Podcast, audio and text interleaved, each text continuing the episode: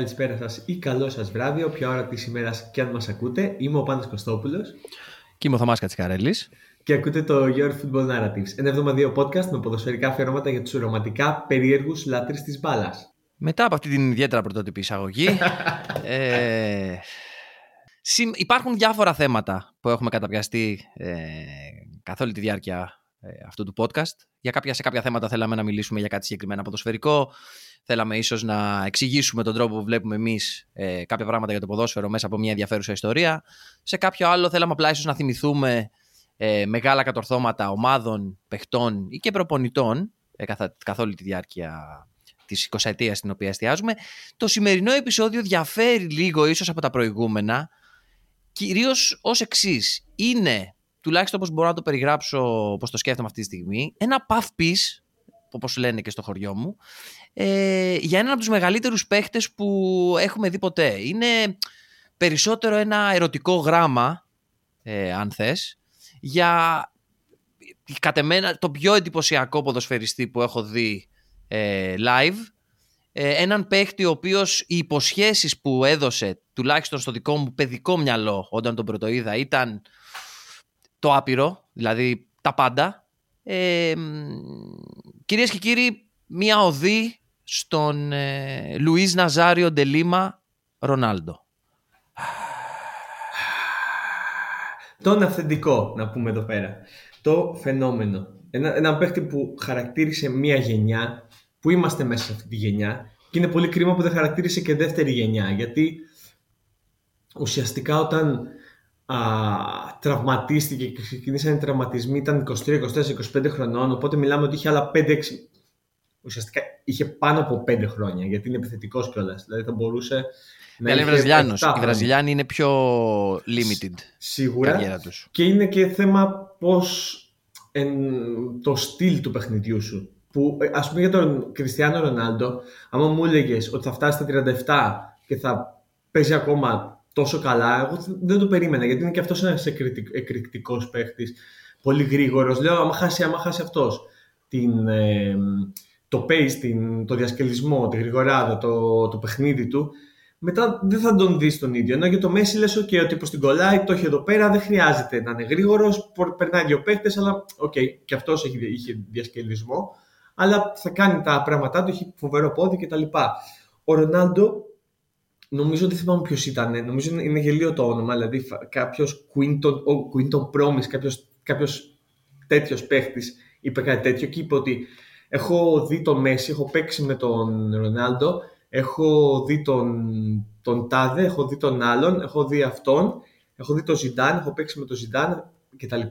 Βάλτε τους όλους αυτούς μαζί και είναι αυτό που είδαμε στο Ρονάλντο τουλάχιστον για 2-3 χρόνια το, αυτό που, για να μπορέσουμε να το βάλουμε και λίγο σε λόγια, αυτό που είδαμε, αυτό που περιγράφεις ε, αυτή τη στιγμή, είναι ουσιαστικά ό,τι πιο κοντινό, τουλάχιστον μέχρι και το σημείο, στην τελειότητα. Μιλάμε για έναν παίχτη ο οποίος έπαιζε κατά βάση ως επιθετικός, στις αρχές δεκαετίας του 90 ξεκινάει και έχει τα πάντα. Είναι ψηλός, είναι δυνατός, έχει απίστευτη τεχνική, δηλαδή εξαφανίζει την μπάλα αν θέλει ε, και Συν όλα αυτά, είναι απίστευτα γρήγορος και στο μυαλό και στα πόδια και στην κίνηση γενικά. Δηλαδή, ήταν το τέλειο πακέτο. Ένας παίχτης ο οποίος εμφανίστηκε, τον βλέπεις την πρώτη φορά και απλά ερωτεύεσαι μαζί του. Δεν μπορείς στην πραγματικότητα να μην μείνεις άναυδος βλέποντας τον Ρονάλντο, ειδικά τον πρώιμο Ρονάλντο, μέχρι να έχει τους πρώτους τραυματισμούς και να μην χαζέψεις, ρε παιδί μου. Δηλαδή, να πεις ότι αυτόν τον τύπο θέλω να τον βλέπω να παίζει μπάλα. Και για να ξεκινήσουμε λίγο και με την ε, ιστορία του Ρονάλντο, ας κάνουμε λίγο τα τυπικά. κάποτε, ε, once upon a time που λένε, στις αρχές της δεκαετίας του 90, εμφανίστηκε στην ε, χώρα τη Σάμπα, στη χώρα του καφέ, ένας ποδοσφαιριστής ο οποίος ε, έδωσε για πρώτη φορά μετά τη δεκαετία του 70 την υπόσχεση στους ε, Βραζιλιάνους ότι εγώ είμαι ο ένας και άλλος κανένας μετά από αρκετά χρόνια ψάχνοντας τον διάδοχο του Πελέ αν θέλουμε να το συζητήσουμε. OK, okay, υπήρχε και ο Ρομάριο λίγα χρόνια πιο πριν που σίγουρα έθεσε κάποιες βάσεις για τον Ρονάλντο και τον επηρέασε ε, ακόμα και σε μεταγραφές στην ε, μετέπειτα της καριέρας. Αλλά εμφανίζεται λοιπόν ο Λουίς Ναζάριο Ντε Λίμα στην Κρουζέιρο στη Βραζιλία. Κάνει μια εντυπωσιακή χρονιά το 1993 όπου γενικά τα κολλάει, αν και αυτό δεν λέει και πολλά πράγματα για το Βραζιλιάνικο πρωτάθλημα, αλλά τα κολλάει. Ε, και καλείται στην Εθνική Βραζιλία μόλις 17 χρονών, κάποια για 2-3 μάτς νομίζω πριν το Μουντιάλ του 94 και καλείται και στην Εθνική, στην αποστολή για το Μουντιάλ του 94 στην Αμερική, το οποίο είναι γνωστό περισσότερο για το χαμένο πέναλτι του Μπάτζιο, για τα μαγικά του Μπάτζιο σε εκείνο το τουρνουά, για, τον, ε, για, την, για τα πρώτα μαγικά του Χάτζη σε αυτό το επίπεδο, για τον, ε, και φυσικά και την ε, Εθνική Βραζιλία. Για την Εθνική Ελλάδος. Ah, okay, και, μ' αρέσεις, μ αρέσεις. για την Εθνική Ελλάδος και όσα έγιναν ή δεν έγιναν μάλλον για τον Μαραντόνα μετά από εκείνη την φάση των ομίλων. Για την Εθνική, το Καμερούν ήταν τότε. Το, το Καμερούν του Ροζέ Μιλά. Και η Ρουμανία. Ε, έτσι. Και ο Χάτζη και εκείνη η φουρνιά στα νιάτα της τότε. Mm-hmm. Ε, Παρ' όλα αυτά, οι ομάδες που φτάσαν στο τελικό είναι η Ιταλία του Ρομπέρτο Μπάτζιο με το εκπληκτικό τουρνουά ε, και το μετέπειτα χαμένο πέναλτι που έφτιαξε και την ε, διαφήμιση και Come on, Roberto, you can do it, ας πούμε. Νομίζω ότι ε, πρέπει να και... podcast για το Ρομπέρτο Μπάτζιο τώρα που το σκέφτομαι. Νομίζω ε, ότι θα, αυτό. θα γίνει, φυσικά, θα γίνει, ο, ο, για τον Θεϊκό Κοτσιδάκια. Ε, Παρ' όλα αυτά, δεν, ίσως επειδή έχασε αυτό το πέναλτι, έμεινε και στην ιστορία τόσο πολύ. Γιατί κερδίζει τον Μουντιάλ εκείνο η Βραζιλία με στάρ τον Ρωμάριο, ε, αλλά γενικότερα με μια ωραία ομάδα. Δηλαδή είχε ήδη αρκετούς παίχτε που θα πρωταγωνιστούσαν αργότερα και έναν 17χρονο, ο οποίος δεν πήρε συμμετοχή στο τουρνουά μεν, αλλά πήρε όλες τις εμπειρίες μιας πρωταθληματικής ομάδας. Δηλαδή μια ομάδα που πήγε, ήρθε ή δεν νίκησε ε, η Βραζιλία τότε. Και αμέσως μετά, ο 17χρονο τότε Ρονάλντο ακούει τη συμβουλή του στάρ της ομάδας Ρωμάριο και παίρνει μεταγραφή για την Ολλανδία, την κρύα και ευρωπαϊκή Ολλανδία και για την PSV Eindhoven, στην οποία ο Ρωμάριο ήδη από το 88 είχε γράψει μεγάλη ιστορία μια πενταετία εκεί και του είπε του Ρονάλντο ότι η PSV είναι ένα από τα καλύτερα και πιο οργανωμένα κλαμπ στην Ευρώπη για να πας και να δεις το ευρωπαϊκό ποδόσφαιρο. Ο Ρονάλντο τον άκουσε και πήγε στην PSV. 17 χρονών μένοντας σε ένα διαμέρισμα με την κοπέλα του και τη μάνα του, το οποίο για κάθε, για κάθε 17 χρόνο φαντάζομαι είναι όνειρο ζωής. δηλαδή να φύγεις από τη χώρα σου και να πας σε μια άλλη χώρα και να μένεις σε ένα διαμέρισμα με την κοπέλα σου και τη μάνα σου. Παρ' όλα αυτά, ο Ρονάλντο ασχολήθηκε με αυτό που έπρεπε να ασχοληθεί εκείνη την περίοδο και ασχολήθηκε με την μπάλα και μας έδωσε στην PSV μια διετία φωτιά και λάβρα. Δηλαδή, είχαν χαζέψει όλοι. Σου λέει τι είναι αυτός ο τύπος, ειδικά τη δεύτερη του χρονιά, γιατί την πρώτη ακόμα προσαρμοζόταν. Ε, σε τέτοιο επίπεδο που μάλιστα ανάγκασε την Παρσελώνα το 1996, την Παρσελώνα που μόλις είχε φύγει ο Γιώχαν Κρόιφ και ήταν σε φάση αναδιοργάνωσης να τον αγοράσει και να σπάσει νομίζω την μεταγραφή του πιο ακριβού παίχτη μέχρι εκείνο το σημείο. Ήταν η πιο ακριβή μεταγραφή στην ιστορία μέχρι εκείνο το σημείο. Ο Ρονάλντο στην Μπαρσελόνα το 96. Ε, Πηγαίνοντας να αντικαταστήσει τον Ρωμάριο, ο οποίος είχε φύγει την προηγούμενη χρονιά μετά από διάφορα θέματα με τον Κρόιφ ε, και γενικότερα λίγο βεντετισμούς. Άλλη ιστορία αυτή για μια άλλη φορά. Και έχουμε λοιπόν τον Ρονάλντο στην Μπαρσελόνα την χρονιά 96-97 να δώσω και κάποιους αριθμούς για το, για το context που λέμε στο χωριό μου. Πριν πάει στο Μουντιάλ, που τα κόλλαγε στη Βραζιλία, έβαλε 44 γκολ σε 47 παιχνίδια. Ισχύει όπως είπες. Πρωτάθλημα Βραζιλίας. OK, okay, αλλά ήταν πρώτος σκόρερ και στο Λιμπερταδόρες. Και ήταν 17 χρονών. Και πήγε στην PSV και με το που πήγε 18 χρονών, 17-18 χρονών, υποσχέθηκε ότι θα, την πρώτη χρονιά θα βάλει 30 γκολ και την πρώτη χρονιά βάλει 33 γκολ σε 35 παιχνίδια. 18 χρονών, ένας Βραζιλιάνος 18χρονο που πάει και παίζει στην α, Ολλανδία και σε πρόσφατη συνέντευξη λέει ότι δεν ήξερα τι έκανα εκεί, είχε κρύο, έπαιζα, έπαιζα μπάλα κάποιες φορές και είχε μείον 10, ήταν απίστευτο. Το ποτάμι πάγωνε και περπατάγαμε πάνω στο ποτάμι. που όσοι έχουν ζήσει η Ολλανδία καταλαβαίνουν. Και τη δεύτερη χρονιά κάρφωσε 18 γκολ σε 19 μάτς. Οπότε δηλαδή ήταν ουσιαστικά πάνω κάτω ένα γκολ ανά μάτς. Σπάει όπως είπες στο ρεκόρ. Πάει στην Παρσελώνα και κάνει στην πρώτη χρονιά και μόνη στην Παρσελώνα την καλύτερη χρονιά παίχτη σε ομάδα της Ισπανίας για μένα όσο έχω δει και όσο δηλαδή τα τελευταία 25 χρόνια η καλύτερη χρονιά ενός παίχτη individually σε ομάδα της Ισπανίας. Το λέω αυτό έχοντας γνώση ότι είναι μια χώρα στην οποία έχει παίξει ο Μέση και στην οποία έχει παίξει ο Ρονάλντο. Ο Ρονάλντο Κριστιανό Ρονάλντο. Και ο Μαραντόνα. Και ο, και ο Μαραντόνα. Το Μαραντόνα δεν τον είδα όμως. Α, αλλά αυτό που έκανε ο Ρονάλντο εκείνη τη χρονιά, το 96-97 στην Παρσελώνα, λένε όλοι ότι είναι ότι καλύτερο έχουν δει από μια χρονιά και σίγουρα, σίγουρα από χρονιά ντεμπού του παίχτη, δηλαδή από την πρώτη του χρονιά σε, σε ομάδα της Ισπανίας. Έβαλε 34 γκολ, 34 γκολ στη Λα Λίγκα. 47 νομίζω σε 49 μάτς σε όλο το χρόνο. Σε όλο το χρόνο, ακριβώς. Πρώτος κόρη στη Λα Λίγκα προφανώς. Και ήταν 20 χρονών.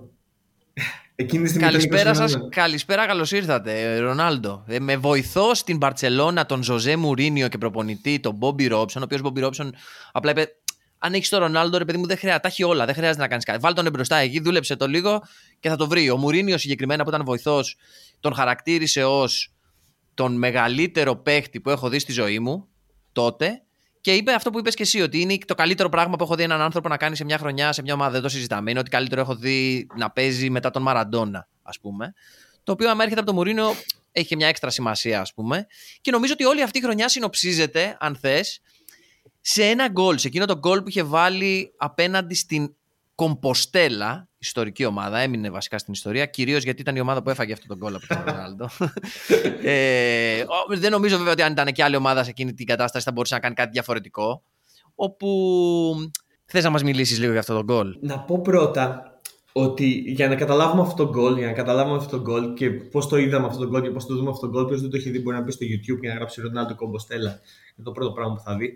Είναι κάποιες δηλώσεις του personal training του Ρονάλντο που είχε πει ότι α, ο Ρονάλντο έχει το πλεονέκτημα ότι όταν παίρνει την μπάλα μπορεί να απομονώνει ότι, ότι βρίσκεται γύρω του, να, να έχει απόλυτη συγκέντρωση σε αυτό που κάνει. Έχει το τέλειο control και έχει μια ταχύτητα η οποία έκανε 100 μέτρα σε 10,2 ενώ ο Bolt για παράδειγμα έκανε 100 μέτρα σε 9,8 μιλάμε για τέτοια ταχύτητα για ταχύτητα αλλά... sprinter, sprinter επαγγελματία sprinter δεν μιλάμε Ακριβώς, για... αυτό που το, το να απομονώνει γύρω του ό,τι γίνεται και να βλέπει μόνο αυτό είναι εκεί που λες ότι σταματάει ο χρόνος, σταματάνε όλα γύρω σου ε, δεν ακούς τίποτα ενώ είσαι σε ένα γεμάτο γήπεδο και ξεκινάς και παίρνει την μπάλα πίσω από το κέντρο κάνει ε, ακουμπάει την μπάλα 14 φορές σε 9 δευτερόλεπτα, περνάει τα πάντα. 5, 6, 3, 4, 5, κάποιος παίχτε περνάει δύο φορές και κάνει ένα πλασέ στη γωνία. Barcelona recoge Ronaldo esférico. Baise de Chiva que entra. Va a llegar a área. Encara José Ramón. Segue. Baise de William. Atención a Ronaldo. Qué barbaridad de gol. Gol. 14 toques en 9 segundos Robson. Madre mía, se lleva las manos a la cabeza.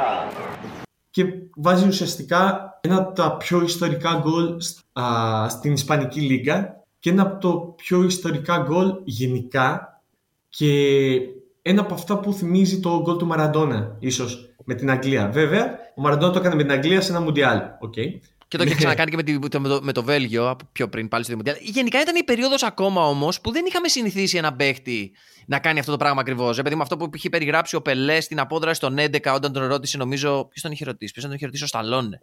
Και τι κάνουμε, τι θα κάνουμε, ποιο είναι το σύστημα για το επόμενο δεύτερο ημίχρονο. Παιδιά, χάνουμε από τους Ναζί, τι θα κάνουμε; Και του έδειξε ο, ο, ο, ο Πελέ απλά στο μαγινακάκι, θα μου δώσει την μπάλα εδώ θα τους περάσω όλους και θα βάλω γκολ. Αυτό το έκανε κάποτε το 70 ο Πελέ σε άλλο ποδόσφαιρο, το έκανε ο Μαραντόνα ε, σε άλλο ποδόσφαιρο και αυτός και εμφανίστηκε κάποια στιγμή την δεκαετία του 90 ο Ρονάλντο και σου λέει θα το κάνω και εγώ και το έκανα ακριβώς όπως περιέγραψες. Δηλαδή με απίστευτη ταχύτητα, με τις επαφές που πρέπει και πολλές φορές χωρίς καν επαφές. Δηλαδή η μπάλα κύλαγε, ο Ρονάλντο έκανε, δεν ακούμπαγε την μπάλα, οι αμυντικοί πέφτανε δεξιά και αριστερά τερματοφύλακες, δηλαδή δεν προλαβαίνανε να καταλάβουν που τι γίνεται εδώ, πώς πάει. Και είναι αυτό που είπες πριν, βασικά θα σου θυμίσω. Αυτός που το είχε πει, αυτό ήταν ο Quinton Fortune, που είχε μιλήσει για τον ε, Ρονάλντο. Είχε πει ακριβώς αυτό, ότι έχω παίξει με όλους, έχω δει όλους, αλλά στην πραγματικότητα, ναι, ο, ο Μέση ήταν εντυπωσιακός, ο Ρονάλντο ήταν εντυπωσιακός, ο Νεϊμάρ ήταν εξαιρετικός, ο Ροναλντίνιο φοβερός, αλλά αν τους βάλεις αυτούς όλους μαζί και φτιάξεις έναν παίχτη, ε, αυτός ήταν ο Ρονάλντο. Ναι, μπορείς να έχεις μια ιδέα πώς έπαιζε ο Ρονάλντο. Σε εκείνο τον γκολ βάζεις τον γκολ και πετάγει το Ρόψον που είναι μεγάλο τεράστιος προπονητής, με τεράστια εμπειρία κτλ. κτλ. Έχει προπονήσει μεγάλες ομάδες αλλά και έχει φτιάξει ομάδες. Και πετάγεται από το μπάγκο και βλέπει έναν 19χρονο, 20χρονο Ρονάλντο να βάζει αυτό το γκολ. Και είναι χαρακτηριστική στιγμή, θα το δείτε στο βίντεο που το κοιτάξει. Και πιάνει τα μαλλιά του και τραβάει τα μαλλιά του και κοιτάει γύρω-γύρω με ένα βλέμμα που εντάξει, τελικά ήταν το βλέμμα που τον κοιτάγαμε εμείς και τον κοιτάγαν όλοι οι παίχτε εκείνη τη στιγμή μέσα στο γήπεδο. Ότι τι, τι, πώς, πώς, πώς το έκανες αυτό. Και άκουγα, και άκουγα και ένα podcast. Προάλλες θα έρθουμε μετά στην α, καριέρα του σε Inter Milan και τα λοιπά, Real Madrid. Αλλά άκουγα ένα podcast και έλεγε ότι έπαιζε, έπαιζε ε, derby Inter Milan όταν είχε γυρίσει, είχε στο τέλος της καριέρας του που ήταν στη Milan ο Ρονάλντο και ήταν στη Σέντρα να κάνουν, για να κάνουν οι ομάδες Σέντρα και από την άλλη πλευρά ήταν ο, ο Ιμπραήμοβιτς που ήταν στην Ιντερ εκείνη τη στιγμή και ο Ρονάλντο που ήταν στη Μίλαν και ε, κάνει focus η κάμερα στα, στο πρόσωπο του Ιμπραήμοβιτς και ο τρόπος που κοίταγε ο Ιμπραήμοβιτς τον Ρονάλντο ήταν σαν να τον χάζευε. Και, και ήταν στα τελευταία του ο Ρονάλντο, πραγματικά. Και φαντάσου δηλαδή πώ ήταν, άμα δεν τον έχεις δει, φαντάσου πώ ήταν 20 χρονών όταν έπαιξε την πρώτη χρονιά στην Παρσελώνα. Και όπως, όπως και λέγαμε και πριν, πριν το podcast, όπως μου λέγες, μια Παρσελώνα η οποία είχε Μαραντόνα, Ρωμάριο, Ρονάλντο, Ριβάλντο, Ροναλντίνιο, Μέση. Δηλαδή τα είχαν δει όλα και θα τα βλέπανε και, και όλα. Αλλά αυτό που έκανε ο Ρονάλντο εκείνη τη σεζόν ήταν πραγματικά κάτι, κάτι απίστευτο. Αλλά τι, ποιο είναι το πρόβλημα; Ότι είχε μια διοίκηση που εκείνη τη στιγμή ήταν ο Γκασπάρ για πολλούς ο χειρότερος πρόεδρος της Μπαρσελόνα τα τελευταία 25 χρόνια και έχουν δει τον τελευταίο τον Παρτομέο που ουσιαστικά έχει διαλύσει την Μπαρσελόνα. Και ο Γκασπάρ δεν, ήταν ο άνθρωπος που δεν μπόρεσε να κρατήσει τον Ρονάλντο. Τώρα εδώ παίζουν δύο πράγματα. Παίζουν δύο εκδοχές. Η εκδοχή του Γκασπάρ, άμα θέλουμε να την πιστεύουμε, και η εκδοχή του Ρονάλντο, άμα θέλουμε να την πιστεύουμε και αυτή. Και οι δύο συμφωνούν ότι η Μπαρσελόνα του είχε δώσει, είχαν συμφωνήσει σε ένα καινούριο συμβόλαιο, ενώ δεν έλεγε το συμβόλαιό του, αλλά για να ανεβάσουν τις αποδοχές. Γιατί Μόλις είχε πάρει ένα παίχτη που του είχε βάλει 47 γκολ σε 49 μάτς. Οπότε ήθελε να ανεβάσουν τι αποδοχές και ο Ρονάντος ζήτησε περισσότερα ω γνήσιος Βραζιλιάνος, εννοείται.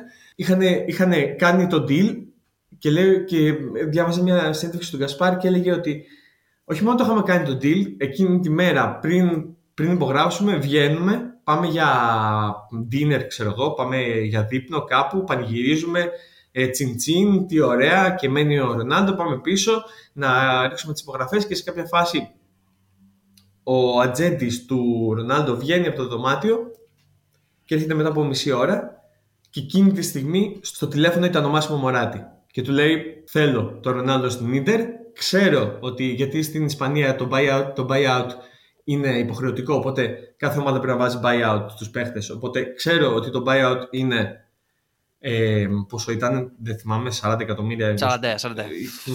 25, 40, 30. 29, 40, 30, κάτι τέτοιο. Κάτι τέτοιο. Οπότε θέλω να το πάρω γιατί είχε πάει κάποιος στον Μωράτη και του λέει: Ξέρεις ότι μπορείς να πάρεις τον Ρονάλντο. Και λέει: Δεν μπορώ να πάρω τον Ρονάλντο. Ναι, του λέει: Κοίτα, έχουν πάει out. Οπότε, άμα δώσεις τόσα, θα πάρεις τον Ρονάλντο. Το μόνο που πρέπει να βρεις είναι να του δώσεις ε, αυτό που θέλει, τις αιτήσεις αποδοχές. Υπάρχει και άλλη μια ιστορία που λέει ότι βάζει η Μπαρσελόνα, η, συγγνώμη, η Ιντερ στην τράπεζα τα 30 εκατομμύρια και παίρνουν τηλέφωνο τον Κασπάρ και του λένε έχουμε μία μετακίνηση α, χρημάτων 30 εκατομμυρίων από, την, από, από τον τάδε λογαριασμό και λέει ο Κασπάρ τι είναι αυτό, όπα μπλοκάρετε τη μεταγραφή, μπλοκάρετε το ποσό δεν θέλω να το πάρω. Εντάξει τελικά έχασε, έδωσε περισσότερα, λίγο περισσότερα ίντερ και πήρε τον Ρονάλντο. Στην, με τον Ρονάλντο να σπάει για δεύτερη συνεχόμενη φορά το ρεκόρ μεταγραφής παίχτη στα 21 του. Το οποίο, να, ε, να αναφέρουμε ότι ήταν και ένα ρεκόρ που μέχρι εκείνο το σημείο είχε ο Μαραντόνα. Ήταν ο μόνος παίκτης στον κόσμο που έσπασε δύο φορές το ακριβότερο ρεκόρ μεταγραφής, πηγαίνοντας στην Παρσελώνα και μετά νομίζω πηγαίνοντας στην Νάπολη. Ε, ο επόμενος που το έκανε αυτό λοιπόν είναι ο Ρονάλντο. Ο οποίος Ρονάλντο, να αναφέρουμε για τον κόλλο για την Κομποστέλα πριν, ότι είχε χρησιμοποιηθεί. Ήταν η εποχή που ξεκινάει πλέον και το marketing να μπαίνει επιθετικά στο ποδόσφαιρο. Είναι η εποχή που ε, στα, τα Μουντιάλ είναι ουσιαστικά Nike εναντίον Adidas. Είναι η εποχή που η Pepsi και η Coca-Cola κάνουν πάρτι με theme ε, περιόδους με και καπάκια με κεφάλια ποδοσφαιριστών και διαφημίσεις, απίστευτες διαφημίσεις, δηλαδή στη μάση εκείνες διαφημίσεις εκείνη την εποχή με όλους τους παίκτες που ναι, κάνανε ναι, μαγείες. Ναι. Ε, από τον Ρονάλντο δεν χρειάστηκε να τον βάλουν να, να γυρίσει καινούρια που είχε. Είχε βγάλει Nike μια διαφήμιση με τον κόλλα από την Κομποστέλα με την εξής με την εξής voice over, παιδί μου. Φαντάσου να είχε ζητήσει στο, από το Θεό τον καλύτερο παίκτη στον κόσμο και να σε άκουγε. Ρονάλντο εναντίον Κομποστέλα. Μιλάμε για αυτό το επίπεδο. Προφανώς ο Ρονάλντο 20 χρονών, όπως αναφέρεις, ήθελε όλα τα λεφτά του. Θέλουμε τα πάντα. Όλα λεφτά, θέλουμε τίτλους, θέλουμε τα πάντα. Εκείνη την εποχή ο Μάσιμο Μωράτη έψαχνε. Πάντα ο Μάσιμο Μωράτη έψαχνε τον καλύτερο παίκτη, τον πιο ακριβό, τον πιο εντυπωσιακό για την ομάδα. και έγινε η κλοπή. Αυτή η οποία κλοπή, αν τη χαρακτηρίσουμε κλοπή του αιώνα μέχρι εκείνο το σημείο, ε, ουσιαστικά είναι και μια δήλωση της ε, τότε ίντερ του Μωράτη και ουσιαστικά αλλάζει γιατί η La Liga τότε δεν ήταν το πρωτάθλημα που είναι τώρα. Ναι, μεν ήταν από τα πιο σημαντικά πρωταθλήματα στον κόσμο, αλλά εκείνη την εποχή η Serie A ήταν για μια δεκαετία τουλάχιστον παιδική χαρά όλων των στάρ του κόσμου. Δηλαδή, ομάδες όπως οι έκτες, οι έβδομες, οι όγδοες είχαν παίχτε όπως ο Μαραντόνα, ας πούμε, ή ο Χάτζι, ή ο Μπάτζιο, ή οτιδήποτε. Δηλαδή, ήταν ένα πρωτάθλημα πραγματικά superstar και ο Ρονάλντο είναι ουσιαστικά η, το κερασάκι στην τούρτα για αυτό το πρωτάθλημα στη δεκαετία του, της της δεκαετίας του 90. Πηγαίνει στην Ίντερ και στην Ίντερ την πρώτη χρονιά πραγματικά δίνει αυτό που όλοι οι οπαδοί της Ίντερ θέλανε. Δηλαδή γκολ, την πρώτη κούπα της περίοδου Μωράτη με το με το, με το, στο τελικό με τη Λάτσιος σε εκείνο το UEFA που ο Ρονάλντο βάζει, το, βάζει ένα εξαιρετικό γκολ, Ρονάλντο γκολ που δίνει σε όλους την υπόσχεση ότι κοιτάξτε να δείτε, εδώ είμαστε, πάμε ε, είμαστε ήδη στο τέλος, δεκαετία, στο τέλος της, του 98 και βαδίζουμε ουσιαστικά μετά την πρώτη χρονιά του Ρονάλντο στην Ίντερ στο Μουντιάλ του 98. Το Μουντιάλ που έγινε στη Γαλλία. Στην πρώτη χρονιά είναι παίχτης της χρονιάς στην Ιταλία, σε εκείνη την Ιταλία, σε εκείνη τη σεριά, με 25 γκολ. Έχοντας ήδη πάρει, έχοντας ήδη πάρει ο νεότερος παίχτης ever το βραβείο του καλύτερου ποδοσφαιριστή της FIFA την προηγούμενη χρονιά. Ακριβώς και και να πούμε ότι μέσα σε όλα αυτά δεν πήρε το πρωτάθλημα στην Ιταλία. Δηλαδή δεν είναι ότι πήρε το πρωτάθλημα στην Ιταλία. Η Ιντερ δεν το πήρε το πρωτάθλημα στην Ιταλία, το πήρε η Juventus. Οπότε ούτε, στο, ούτε στην Παρσελόνα το πήρε το πρωτάθλημα. Καταλαβαίνεις μόνο και μόνο από εκεί ότι παίρνει όλους αυτούς τους προσωπικούς τίτλους χωρίς να έχει πάρει πρωτάθλημα, χωρίς να έχει οδηγήσει την ομάδα του στο πρωτάθλημα. Το, το οδήγησε σε εκείνο το, σε εκείνο το UEFA, στην πρώτη χρονιά. Όπως είπες, κοιτάγανε όλοι απορριμμένοι ότι τι έγινε εδώ πέρα, τι έχουμε εδώ πέρα, ποιος είναι αυτός, και μετά πήγε στο Μουντιάλ. Φυσικά ένας παίχτης σαν τον Ρονάλντο, ένας μύθος σαν τον Ρονάλντο δεν μπορεί να μην έχει τέτοιες ιστορίες. Δεν θα μπορούσε κανένας άλλος να μην έχει τέτοιες ιστορίες όπως τον Ρονάλντο, γιατί μιλάμε για ένα τουρνουά που όλοι περιμένανε ε, να το κατακτήσει με απλά την ικανότητά του. Βέβαια ήταν ένα Μουντιάλ το οποίο γινόταν α σε ευρωπαϊκό έδαφος στη Γαλλία και οι Γάλλοι είχαν, παραδοσιακά είχαν καλές ομάδες, αλλά εκείνη τη χρονιά είχαν μια εξαιρετική ομάδα, την ομάδα του Ζιντάν. Την ε, πρώτη μεγάλη ομάδα του Ζιντάν. Οπότε ήταν. ή του Didier Deschamps. Φυσικά. Didier Deschamps. Για όποιον ενδιαφέρεται, μπορεί κάλλιστα να ακούσει ε, την οδή στον Didier Deschamps που έχουμε κάνει. Και αυτό το Μουντιάλ, παρότι δεν ήταν το καλύτερο Μουντιάλ που έγινε ποτέ, δεν ήταν το πιο εντυπωσιακό, δεν, δεν, δεν. Είχε πολλά ωραία σκηνικά, αλλά αυτό που ουσιαστικά μένει σε όλους είναι αυτό που έγινε το βράδυ πριν τον τελικό του Μουντιάλ ανάμεσα στη Γαλλία και στην Βραζιλία με το περίφημο. Πώς να το χαρακτηρίσω. Είναι μια ιστορία η οποία αφήνει πολύ. Έχει ακόμα πολλά ερωτηματικά. Δεν έχει απαντηθεί ακόμα. Δεν είμαστε σίγουροι. Ποτέ κανένας δεν θα ξέρει τι έγινε και είναι ίσως το πρώτο παράδειγμα ιστορίας ποδοσφαιρικής που μπορώ να θυμηθώ ε, που έχω, να έχω ζήσει εγώ τουλάχιστον. Που είναι τόσο σκοτεινό και παίζουν τόσα πολλά που στην πραγματικότητα μπορεί, μάλλον είναι κάτι πάρα πολύ απλό. Δηλαδή, τι έγινε. Ο Ρονάλντο κάποιες ώρες πριν την ανακοινωθεί η εντεκάδα για το τελικό του Μουντιάλ ε, ανακοινώνεται η δεκάδα της Βραζιλίας και ο Ρονάλντο δεν είναι μέσα. Είναι στη θέση του ο Εντμούντο. Και όλοι αρχίζουν να αναρωτιούνται τι έγινε; Δεν ξέρει κανένας τι έπαθε ο Ρονάλντο. Δεν είχε κάποιο τραυματισμό. Δηλαδή δεν είναι ότι είχε γίνει κάτι τέτοιο οπότε να ξέρουν. Για να, το, βάλουμε, σιγά... για να το βάλουμε σε context, είναι σαν να παίζει τελικό η Αργεντινή και να μην παίζει ο Μέση. Δηλαδή... Χωρίς να ξέρουμε γιατί. Και όλοι φυσικά αρχίζουν να αναρωτιούνται γιατί δεν είναι στην δεκάδα, τι έγινε, πού είναι ο Ρονάλντο τσακώθηκε, δεν έκανε και αρχίζουν και βγαίνουν εκείνη την, ε, την εποχή φήμες. Γιατί δεν υπήρχε κανένας από την ομάδα δεν επιβεβαίωνε τι έγινε. Κανένας από την Βραζιλιάνικη Ποδοσφαιρική Ομοσπονδία δεν επιβεβαίωνε τι έγινε. Μόνο ακούγονται φήμες του στυλ το κλίμα δεν ήταν καλό, υπήρχε πίεση, ο Ρονάλντο δεν ήταν καλά, δεν κοιμήθηκε το βράδυ, κοιμήθηκε το βράδυ, έκανε μετό, δεν έκανε μετό, έπαθε επιληψία, δεν έπαθε επιληψία. Μετά από χρόνια τελικά η επίσημη εκδοχή είναι ότι ο Ρονάλντο το βράδυ πριν ε, τον τελικό έπαθε κάποιο είδους κρίση, άγχους. επιληπτική κρίση, άγχου, δεν ξέρουμε, δεν έχει απαντηθεί ξεκάθαρα αυτό. Πήγε στο νοσοκομείο, δεν ήταν, ήταν σε, σε σοκ Ε, πήγε στο νοσοκομείο, έκανε εξετάσεις, τον τεστάραν όλοι οι γιατροί που μπορούσαν να τον τεστάρουν εκείνη την εποχή και είπαν ότι physically φαίνεται OK.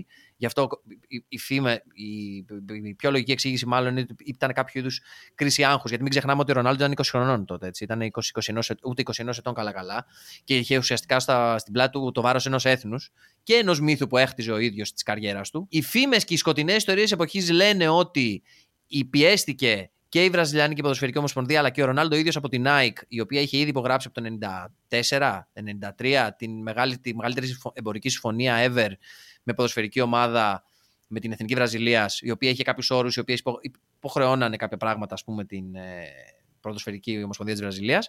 Ε, ο Ρονάλντο εμφανίζεται στον ε, προπονητή και του λέει: Είμαι OK, μπορώ να παίξω. Και εκεί αυτό που λένε οι συμπαίχτες του και ο προπονητής στην πραγματικότητα είναι το εξής απλό. Αν έρχεται ο Ρονάλντο εκείνη την εποχή και σου λέει: Είμαι καλά, να εξετάσεις, θέλω να παίξω, βάλε με.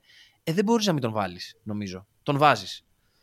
Δεν, βέβαια δεν ήταν καλά ο Ρονάλντο. Αν και δεν είμαι σίγουρος ότι ακόμα και να ήταν καλά, ναι, μεν μπορεί να μας είχε δώσει πιο ενδιαφέρον τελικό. Αλλά εκείνη η Γαλλία έπαιξε. Το ξεχνάμε αυτό. Το ξεχνάμε πολλοί κόσμοι αυτό ακριβώς λόγω του γεγονότος που έγινε με τον Ρονάλντο πριν τον τελικό. Ότι η Γαλλία ήταν μια εξαιρετική ομάδα και έπαιξε και εξαιρετικά στο τελικό. Δηλαδή το είχαν πει και οι ίδιοι ποδοσφαιριστές της Εθνικής Βραζιλίας μετά. Ότι ναι, μεν ήμασταν επηρεασμένοι από τον Ρονάλντο και ο Ρονάλντο δεν ήταν καλά. Αλλά δεν μπορούσαμε και να θέλαμε. Από το ημίχρονο ήδη ξέραμε ότι δεν μπορούσαμε. Ήταν, ήμασταν μια ταχύτητα κάτω. Δεν μπορούσαμε στην πραγματικότητα να τους πιάσουμε. Ο Ρονάλντο θεωρούσε και θεωρεί ίσως ακόμα ότι αν δεν είχε παίξει, ίσως να ήταν καλύτερα τα πράγματα στην Βραζιλία. Δεν νομίζω. Δηλαδή δεν νομίζω ότι έλειψε, ότι θα άλλαζε κάτι αν δεν έπαιζε ο Ρονάλντο και έπαιζε κάτι. Δεν θα άλλαζε κάτι, θα ήταν στον πάγκο. Δηλαδή δεν είναι ότι δεν είναι καν στο τουρνουά, θα ήταν στον πάγκο. Οπότε θα βλέπανε οι συμπαίχτες του ότι ο Ρονάλντο είναι ε, πληγωμένος στον πάγκο και πάλι, το ίδιο θα ήταν το αποτέλεσμα. Το μόνο που μπορούσε να αλλάξει κάτι ήταν με τον ενθουσιασμό που θα μπορούσε να φέρει ο Ρονάλντο σε αυτή την ομάδα από την αρχή του μάτ, άμα ήταν υγιής. Δηλαδή, άμα έμπαινε μέσα στο μάτ, απέναντι στη Γαλλία, μέσα στη Γαλλία και κάρφωνε ένα γκολ. Εκεί παίζει να του να τους τρέμαν τα πόδια, δεν ξέρεις. Ενώ είχαν, ναι, είχαν, ναι, ναι, ναι, ναι. είχαν εμπειρία. Δηλαδή, είχαν Τεσάμ, είχαν. Ζιντάν, είχαν... Όλους. Είχαν Τεσαγί. Δηλαδή δεν είναι ότι δεν είχε εμπειρία η Γαλλία, μια χαρά ήταν η Γαλλία. Αλλά ήξερες ότι όταν βλέπεις αυτό το Ρονάλντο να μπαίνει μέσα, όλα μπορούν να γίνουν. Και άμα σε ναι, καρφώσει, ναι, μετά. Ναι, άμα πάρει πάνω του, μετά μπορεί να το πάρει μόνος του. Ισχύει. Μετά τρέμεις. Οπότε πρώτο Μουντιάλ πάει, το παίρνει, αλλά δεν παίζει ούτε, ούτε λεπτό, ήταν 17 χρονών. Δεύτερο Μουντιάλ πάει, πάει στο τελικό και ίσως είναι το πιο χαρακτηριστικό off the pitch ε, ε, στιγμή του, ε, ενός τελικού Μουντιάλ για όλους μας γιατί εκείνη τη στιγμή, ξέρεις, δεν είχαμε ίντερνετ δεν είχαμε τα site να μπαίνει στο κινητό να σου έρθετε Α, η 11 της Βραζιλίας. Πάμε. Όχι, ραδιοφωνάκι. Ραδιοφωνάκι. Ξεκινάει ο τελικός και, και πριν το τελικό και λένε ότι δεν θα παίξει ο Ρονάλντο. Και λέμε, τι, τι εννοείς ότι δεν θα παίξει ο Ρονάλντο, Γιατί εμείς το βλέπουμε το τελικό για να παίξει ο Ρονάλντο. Γιατί εντάξει, μην γελιόμαστε έτσι. Όλοι βλέπαμε το τελικό για να δούμε τον Ρονάλντο. Δεν, δεν βλέπουμε κάτι άλλο. Δηλαδή, OK, okay, ο Ζιντάν, OK, okay, αυτή, αλλά όχι, Ρονάλντο και πάλι Ρονάλντο. Δεν το... Εγώ θυμάμαι ήμουν στο χωριό μου και φόραγαν όλοι οι μπλούζες της ε, Βραζιλίας. Το χωριό μου είναι 300, 300 άτομα. Κατάλαβες. Οπότε αυτό ουσιαστικά που χαρακτήριζε για τον τελικό ήταν αυτό που θα χαρακτήριζε και την καριέρα του Ρονάλντο. Ένα what if, δηλαδή τι θα γινόταν αν, αν ήταν υγιής σε εκείνον τον τελικό Ρονάλντο. Θα μπορούσε να μας χαρίσει μια στιγμή ακόμα λάμψης. Δεν έγινε. Γύρισε στην ντερ και γύρισε προφανώς ε, ψυχολογικά πεσμένος. Στα πρώτα του δύο χρόνια ο Ρονάλντο στην ντερ, το πρόβλημα του είναι ότι διαμαρτύρονταν γενικά για πόνους στα γόνατά του ήδη από, την, από τη χρονιά του στην Παρσελώνα. Διάβασα, είχα διαβάσει. Ε, το οποίο είναι και αυτό που πιστεύει πολλοί κόσμος που δεν έχει δει τον Ρονάλντο, δεν μπορεί να το φανταστεί. Αλλά ουσιαστικά ο τρόπος που έπαιζε και ο τρόπος που αγωνιζόταν ήταν ουσιαστικά αρκετά επίπονος, έχουν πει οι γιατροί, για τα γόνατά του. Γιατί στην πραγματικότητα η κίνηση του Ρονάλντο και η αλλαγή κατεύθυνσης πάνω στην κίνηση συνέχεια απαιτούσαν ε, πολύ γρήγορες και πολύ απότομες ε, αλλαγές κατεύθυνσης. Αυτό έδινε πάρα πολύ μεγάλο βάρος στα γόνατά του και μάλιστα και το φυσικ του Ρονάλντο. Δηλαδή τα πόδια του, η κατασκευή του ήταν τέτοια η οποία του επέτρεπε μεν να τα κάνει αυτά, αλλά ήταν πολύ μεγάλο, πολύ μεγάλη επιπόνηση στα, στα joints του, ας πούμε. Δηλαδή, άμα δεις το γκολ ε, με την Λάτσιο στον τελικό, καταλαβαίνεις ακριβώς για ποιο γκολ μιλάει ο Θωμάς, ότι α, δηλαδή αφήνει την μπάλα, η μπάλα πηγαίνει μπροστά και αυτός ουσιαστικά δεν ακουμπάει την μπάλα, αλλά περνάει, είναι step over το στα αγγλικά, δεν νομίζω ότι έχουμε κάποια έκφραση, που περνάει τα πόδια του πάνω από την, πρώτα το αριστερό, μετά το δεξί, μετά το αριστερό, μετά το δεξί.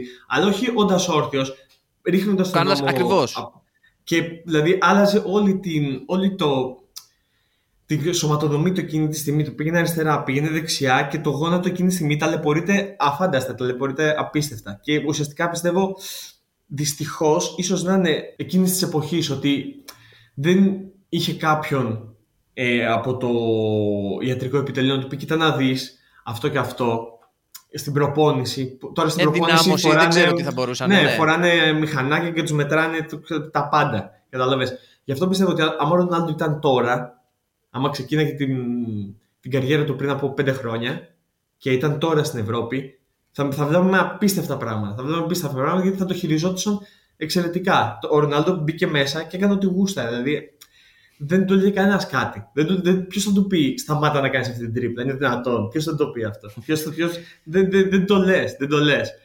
Αλλά έγινε αυτό που έγινε. Όταν δεν το λες, μετά έχει πρόβλημα με τα γόνατα, είναι 23 χρονών και είχε ένα σοβαρό τραυματισμό, τον οποίο τον αφήνει έξω 5 μήνες. Τον πρώτο τραυματισμό. Και επιστρέφει στο τέλος το. Πω, πω, αυτό το μάτι το έβλεπα πραγματικά. Ήταν. ε, πφ, Επιστρέφει στο τελικό με την Λάτσιο, στο τελικό του Κόπα Ιτάλια με την Λάτσιο.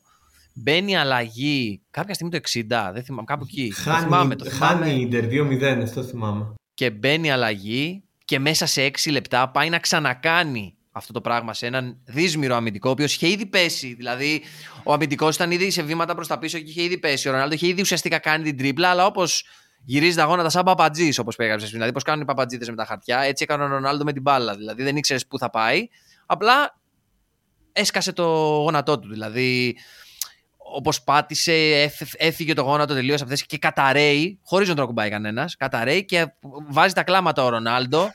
Οι συμπαίχτε του, οι παίχτε της Λάτσιο καταραίουν και αυτοί δίπλα σε φάση δεν ξέρουν τι να γίνει και απλά έχει παγώσει το σύμπαν. Τουλάχιστον για μένα, όπως το έβλεπα εκείνο το match, ε, πονούσαμε όλοι μαζί με τον Ρονάλντο. Ε, αντίπαλοι και συμπαίχτε και οπαδοί και μη οπαδοί. Δηλαδή ήταν από τα χειρότερα πράγματα που έχω δει live ε, σε ποδοσφαιρικό αγώνα και πραγματικά επίπονο. Και να το φαντάζομαι για τον Ρονάλντο, να βλέπεις τον Ρονάλντο να κλαίει μετά από έξι μήνες, να καταραίει ουσιαστικά η ελπίδα που είχε για ότι τον άφησε πίσω τον τραυματισμό και να παθαίνει έναν ακόμα χειρότερο, ουσιαστικά career ending ε, τραυματισμό. Οι γιατροί δεν ξέρανε καν αν θα μπορέσει να περπατήσει, όχι να ξαναπέξει ποδόσφαιρο. Δεν μπορούσε για μήνες να λυγίσει τα πόδια του. Μετά έχει πει ο ίδιος. Μιλάμε για κάτι πραγματικά φρικτό.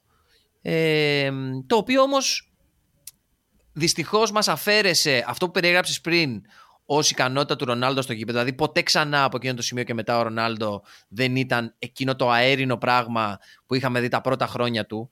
Ε, δεν ήταν ποτέ ξανά και είναι λογικό. Παρ' όλα αυτά συνέχισε να είναι ο Ρονάλντο. Δηλαδή και μόνο το γεγονός ότι τραυματίζεται τη δεύτερη αυτή φορά μένει εκτός 15 μήνες, μετά 14 μήνες, ξέρω εγώ.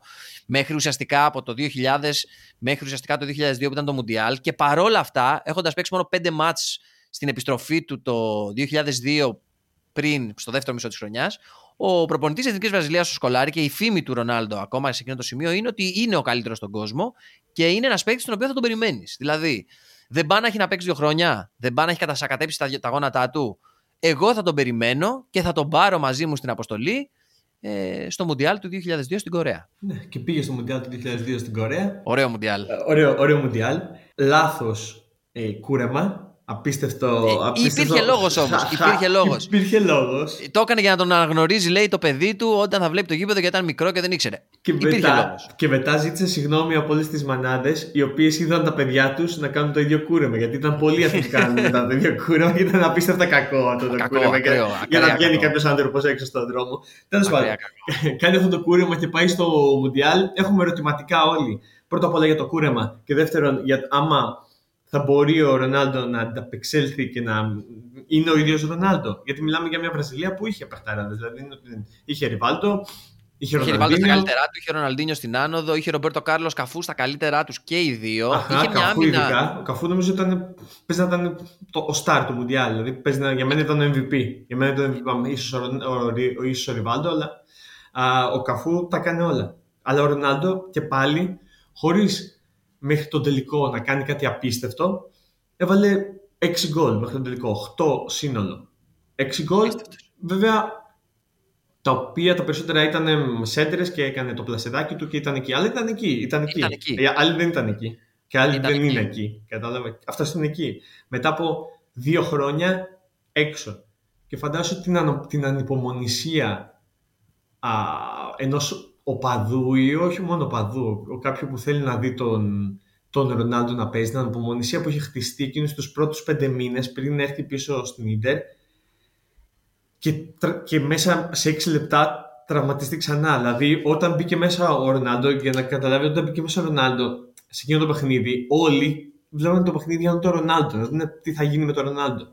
Και μπήκε μέσα και έγινε αυτό. Μετά, φαντάσου την ανυπομονησία όταν ο Ρονάλντο πήγε ε, στο Μουντιάλ και το βάρος που είχε ο Ρονάλντο για, για αυτό που είχε γίνει στο τελικό το 98, για αυτό που θα λέγανε όλοι οκ, ναι, φοβερός αυτό, αλλά δεν είχε πάρει τίποτα ουσιαστικά. Είχε πάρει ένα UEFA με την, με την Ίντερ.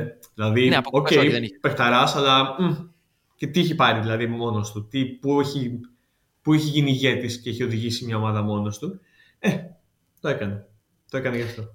Και το ξεπέρασε και μάλιστα είχε μιλήσει και ο ίδιος για το ίδιο. Είχε πει ότι πριν τον τελικό του Μουντιάλ του 2002 ήμουν ο μόνος ξύπνιος. Έμενα ξύπνιος γιατί δεν μπορούσα να κοιμηθώ, επειδή φοβόμουν ε, βάσει του τι είχε γίνει στο Μουντιάλ του 98. Μην ξαναπάθω το ίδιο. Φοβόμουν να κοιμηθώ και ξυπνήσω μες στη νύχτα από σοκ. Και θυμάμαι, λέει, ότι μου καθότε κάθισε ξύπνιος μαζί μου ο Ντίντα, αρρώστια Ντίντα, και μου έκανε παρέα το βράδυ πριν Ο τον οποίος δεν τελικό. ήταν βασικός. Όχι, ακριβώς αυτό. Ο Ντίντα ήταν. Καλά, ο Ντίντα. Απατεών. Απατεών. Ε, Παρ' όλα αυτά ήταν αυτό που λέμε, ρε παιδί μου, του έκανε παρέα. Δηλαδή, ο- η πιο μεγάλη προσφορά του Ντίντα σε εκείνο το Μουντιάλ, γιατί βασικά ήταν ο Μάρκος και δικαίως, γιατί είχε βρει επιτέλους τερματοφύλακα Βραζιλίας στο για ένα καλοκαίρι, ας πούμε. Ε, η- ο Ντίντα εξυπηρέτησε το ρόλο που έπρεπε. Έκατσε και έκανε παρέα στο Ρονάλντο το βράδυ πριν τον τελικό, τον ετοίμασε, τον πράιμαρε και του λέει: Παιχταρά μου, έλα, αύριο το σηκώνουμε. Αύριο τα σβήνουμε όλα, αύριο τελειώνει αυτός ο εφιάλτης. Και έτσι ακριβώς έγινε. Ε, απέναντι βέβαια στη Γερμανία, δεν ήταν η Γερμανία που ξέρουμε τώρα. Ήταν η πιο, πολύ πιο αυθεντική Γερμανία εκείνη. Ε, Δυστυχώς δεν είχε καλούς είχε καλούς παίχτες, αλλά ήταν και πιο τσουρουκοπαίχτες, ας πούμε. Δηλαδή, ενώ την αγαπούσες εκείνη την ομάδα για την αρρώστια της, ε, δεν ήταν και πολύ καλή ομάδα. Δηλαδή, δεν μπορούσε. Αν εξαιρέσεις τον Γκάν που ήταν world class, όλοι οι υπόλοιποι ήταν ένα επίπεδο κάτω και ο Γκάν ήταν και ο καλύτερος παίχτης της. Ε, Βραζιλίας, Περισσότερο, ακόμα και στο περισσότερο τελικό. δυσκολεύτηκε η Βραζιλία με την Τουρκία στην ημιτελικά παρά με Ναι. τη Γερμανία στον τελικό. Βέβαια, α, το δεύτερο γκολ του Ρονάλντο σε εκείνον τον τελικό είναι γκολ Ρονάλντο που έχει βάλει πολλά τέτοια γκολ. Για παράδειγμα, όπως είπες πριν, α, αυτή την κίνηση, αυτή την τρίπλα μετά την, την τελευταία φορά που την είδαμε ουσιαστικά ήταν τη μέρα που τραυματίστηκε με τη, με τη Λάτσιο και δεν ήταν πετυχημένη η τρίπλα. Και από εκεί πέρα δεν την ξαναείδαμε αυτή την τρίπλα γιατί δεν μπορούσε να την κάνει. Δεν μπορούσε, Ναι, δεν δηλαδή, τα είναι. πόδια του δεν, δεν, δεν αντέχανε να κάνει αυτή την τρίπλα και φοβόταν να κάνει αυτή την τρίπλα. Είχε πάρει και βάρος. Αργότερα είπε ότι είχε υποθυριωδισμό, αλλά στην πραγματικότητα είχε και γκομενισμό πολύ ο Ρονάλντο. Δηλαδή, σκέψου ότι παράλληλα όταν ξεκίνησε υπήρχαν πολλές πολλές ιστορίες για τις ε, συντρόφους του Ρονάλντο. Τα είχε κάποια εποχή, νομίζω, με τη Μάρτα, τη λέγανε, την καλύτερη ποδοσφαιρίστρια στον κόσμο. Και κοίτα, κοίτα πήγε στο Μιλάνο. Και στο Μιλάνο. Μα για να... αυτό σου λέω. Εντάξει. Έχω τη σερτ με πρωτοσέλιδο της Gazeta dello Sport, το Ρονάλντο με κοιλιά απίστευτη, με τρία μοντέλα, με τα απολύτως απαραίτητα σε πισίνα ξενοδοχείου και ο τίτλος στα Ιταλικά να είναι «Οι ποδοσφαιριστές δεν ασχολούνται πλέον με το ποδόσφαιρο». δηλαδή αυτό βγε- έβγαινε στην Ιταλία τότε και πραγματικά κράξιμο, κράξιμο, αλλά ρε παιδί μου ο Ρονάλντο είναι σαν το Ροναλντίνιο. Δεν μπορείς δυστυχώς ή ευτυχώς τέτοιους παίχτε να τους βάλει σε καλούπια και κάπως πρέπει να και να αποσυ- αποσυμπιέζονται έτσι. Δηλαδή, κάποιος θα σου λέγει ότι είδες τι έπαθε ο Ρονάλντο όταν δεν τα έκανε αυτά. Οπότε σου λέει μετά θα πάω και θα παρτάρω. Και καλά έκανε. Ε, Προσπαθώντας βέβαια να μείνει στο πολύ καλύτερα σε επίπεδο ποδοσφαιριστή από τον Ροναλντίνιο. Ο Ροναλντίνιο από κάποιο σημείο και μετά είπε: «Π, Δεν με νοιάζει καθόλου. Πάω να παρτάρω. Ο Ρονάλντο δεν έκανε αυτό και το δείχνει με τη μεταγραφή του αμέσως μετά το Μουντιάλ του 2002, πηγαίνοντας ουσιαστικά για να συνεχίσει το μύθο του σε μια ομάδα η οποία θα, θεωρητικά θα του έδινε αυτό που του έλειπε, που ήταν το Champions League. Ε, Πηγαίνοντας λοιπόν στην Real, τον Galacticos, σαν το κερασάκι του Φλωρεντίνο Πέρεθ που είχε ήδη στην ομάδα το Φίγκο, το Μπέκαμ, τον Όουεν πήρε, ξέρω εγώ, τον Βανίστελ Ρόι πήρε, τον Ζιντάν πήρε, τον Ρομπέρτο Κάρλο. Είχε αρκετούς. Αυτό που δεν είχε ήταν αμυντικά half, το οποίο το πλήρωσε και φάνηκε και από την. Ε... Είχε αμυντικό χαφ, είχε αμυντικό χαφ, αλλά το οποίο αμυντικό χαφ το ζήτησε να του ανεβάσει το μισθό και είπε όχι και έφυγε το αμυντικό χαφ, μιλάει το Μακελελέ. Ναι, μετά, ναι. Και μετά τι, Καταργήσαμε τη θέση. Την κατάργησε τη θέση. Όχι, κατάργησε τη θέση. Έπαιζε ο Μπέκαμ, έπαιζε ο Μπέκαμ μέσο. MC. Έπαιζε ο Μπέκαμ. Ο David Beckham. Επειδή δεν χωρούσε ε, κάπου αλλού ο Μπέκαμ εκείνη τη στιγμή. Δεν πειράζει, θα το καταργήσουμε. Και τα πέντε χρόνια που έπαιξε στη Ρεάλ τον Γκαλάκτικο ο Ρονάλντο πήρε μόνο ένα πρωτάθλημα. Έτσι. Και ένα Super Cup Ισπανίας. Και ένα. Βέβαια, να πούμε ότι 4-5 σεζόν ήταν πρώτο σκόρερ της ομάδας. Ναι. Δηλαδή δεν είναι ότι δεν έκανε τίποτα. Ήταν πρώτο σκόρερ και με τραυματισμούς και με πολλούς τραυματισμούς. Και τα τελευταία δύο χρόνια ήταν, είχε παχύνει κιόλας. Και δεν ήταν μόνο τραυματισμός, ήταν και φυσική κατάσταση. Οπότε δεν έπαιζε σε τόσα μάτς. Έβαλε, έβαλε στη Real κάπου στα 100 γκολ. Κάπου, ναι, ίσως παραπάνω. 100 κάτι γκολ. 100 κάτι γκολ. Έβαλε δηλαδή, δύο γκολ, δεν δύο, γκολ, δύο γκολ στον Τεμπούτο και, και μετά έβγα, αναγκάσε τον Ζιντάν. Δηλαδή ότι είναι ο καλύτερος παίχτης που έχω παίξει μαζί και αντίπαλος. Δηλαδή καλύτερος συμπαίχτης και καλύτερος αντίπαλος. Υπό Ζιντάν. Έχει, έχει παίξει στην Ιταλία την, το, τα, τα 90s, έχει παίξει στη Juventus, έχει παίξει στη Real, έχει παίξει απέναντι από πολλούς παίχτες. Οπότε νομίζω δεν χρειάζεται να πούμε κάτι παραπάνω εμείς. Το έχει πει, το έχει πει ο Ζιντάν. Και ουσιαστικά νομίζω ότι εκείνες οι δύο τελευταίες χρονιές του Ρονάλντο που έμπαινε, έβγαινε, είχε παχύνει, δεν μπορούσε ε, στη Real Madrid ήταν για μένα οι τελευταίες χρονιές του Ρονάλντο στο ποδόσφαιρο γιατί μετά το ότι πήγε στη Μίλαν και παίξε ένα-δύο χρόνια με αυτήν την παγιέρα αδιάφορο. Το ότι γύρισε στην Βραζιλία όπως κάθε Βραζιλιάνος και πήγε και παίξε στην Κορίνθιανς. OK. Okay. Δεν μου λέει κάτι. Αν και τα παστέλωσε. Αλλά δεν μου. Εντάξει. Δεν μου λέει κάτι. Το θέμα είναι τι θα γινόταν άμα μπορούσαμε να δούμε έναν υγιή Ρονάλντο. Τι, τι, τι, πού θα μπορούσε να φτάσει αυτός ο παίχτης. Γιατί μιλάμε για τον παίχτη που δεν έχει πάρει Champions League. Τον καλύτερο παίχτη ever που δεν έχει πάρει Champions League και δεν πιστεύω ότι θα υπάρξει άλλος καλύτερος παίχτης ever που να μην έχει πάρει Champions League. Ο Μαραντόνα δεν έχει πάρει Champions League, αλλά μιλάμε για διαφορετική εποχή. Εγώ σου μιλάω για εποχή από τα 90s ε, και μετά. Δηλαδή, δεν πιστεύω να το ξαναδούμε αυτό. Δεν πιστεύω να το ξαναδούμε αυτό. Είναι, ναι, μαζί με τον Μαραντόνα βασικά είναι δύο παίχτες που δεν έχουν πάρει Champions League και είναι κρίμα. Βέβαια, ουσιαστικά ο Ρονάλντο τελειώνει λίγο νωρίτερα. Δηλαδή, τελειώνει νομίζω πρώτη ή δεύτερη χρονιά του στη Ρεάλ, που ακόμα προσπαθεί να κάνει αυτά που ήξερε να κάνει ως Ρονάλντο. Ναι, μεν είπαμε τα κολλάει. Δεν μπορεί πλέον το σώμα του να τον ακολουθήσει σε αυτό το επίπεδο. Τελευταία παράσταση που μας δίνει, νομίζω, είναι στο θέατρο των Ονείρων με την ε, United την πρώτη ή τη δεύτερη του χρονιά, που το hat trick μέσα σε 60 λεπτά. Ε, Μεγάλος Ρονάλντο. Ε, standing ovation από όλους και μάλιστα το τελευταίο γκολ εκείνο το match το γκολ που βάζει, το τρίτο του γκολ, το hat-trick, είναι για μένα και για μας βασικά πώς το συζητάγαμε ε, το τελευταίο γκολ Ρονάλντο που είδαμε από τον Ρονάλντο. Ε, η Μίλαν μετά όπως είπες πράγματι πήγε ουσιαστικά να παίξει μαζί με τον Πάτο και τον Κακά και να φτιάξουν την τριπλέτα με τον Κακά τότε στα καλύτερά του απίστευτο παίχτη, τον Πάτο ως ο Πάτο ο Απατεώνας. Ε, και ο Ρομπίνιο φυσικά. Εντάξει, Μην μιλώντα για Απατεώνες. Θα, μιλήσουμε, θα μιλήσουμε σε άλλο podcast γι' αυτό. Θα έρθει η ώρα τους. Ε, αλλά είναι αυτό που είπες κυρίως. Αυτό που μένει στο τέλος είναι το ένα μεγάλο what if. Δηλαδή, αν δεν είχε αυτούς τους τραυματισμούς ο Ρονάλντο, τι θα είχαμε δει; Ή αν είχε γεννηθεί αργότερο ο Ρονάλντο, τι θα είχαμε δει; Για μένα θα είχαμε δει τον καλύτερο ποδοσφαιριστή όλων των εποχών. Οπότε από μένα ένα ευχαριστούμε Ρόνι για όλα και ελπίζουμε σαν πρόεδρος πλέον να συνεχίσεις να δίνεις στο άθλημα, στο οποίο βέβαια έχεις πει το εξής. Και μάλλον είναι αλήθεια.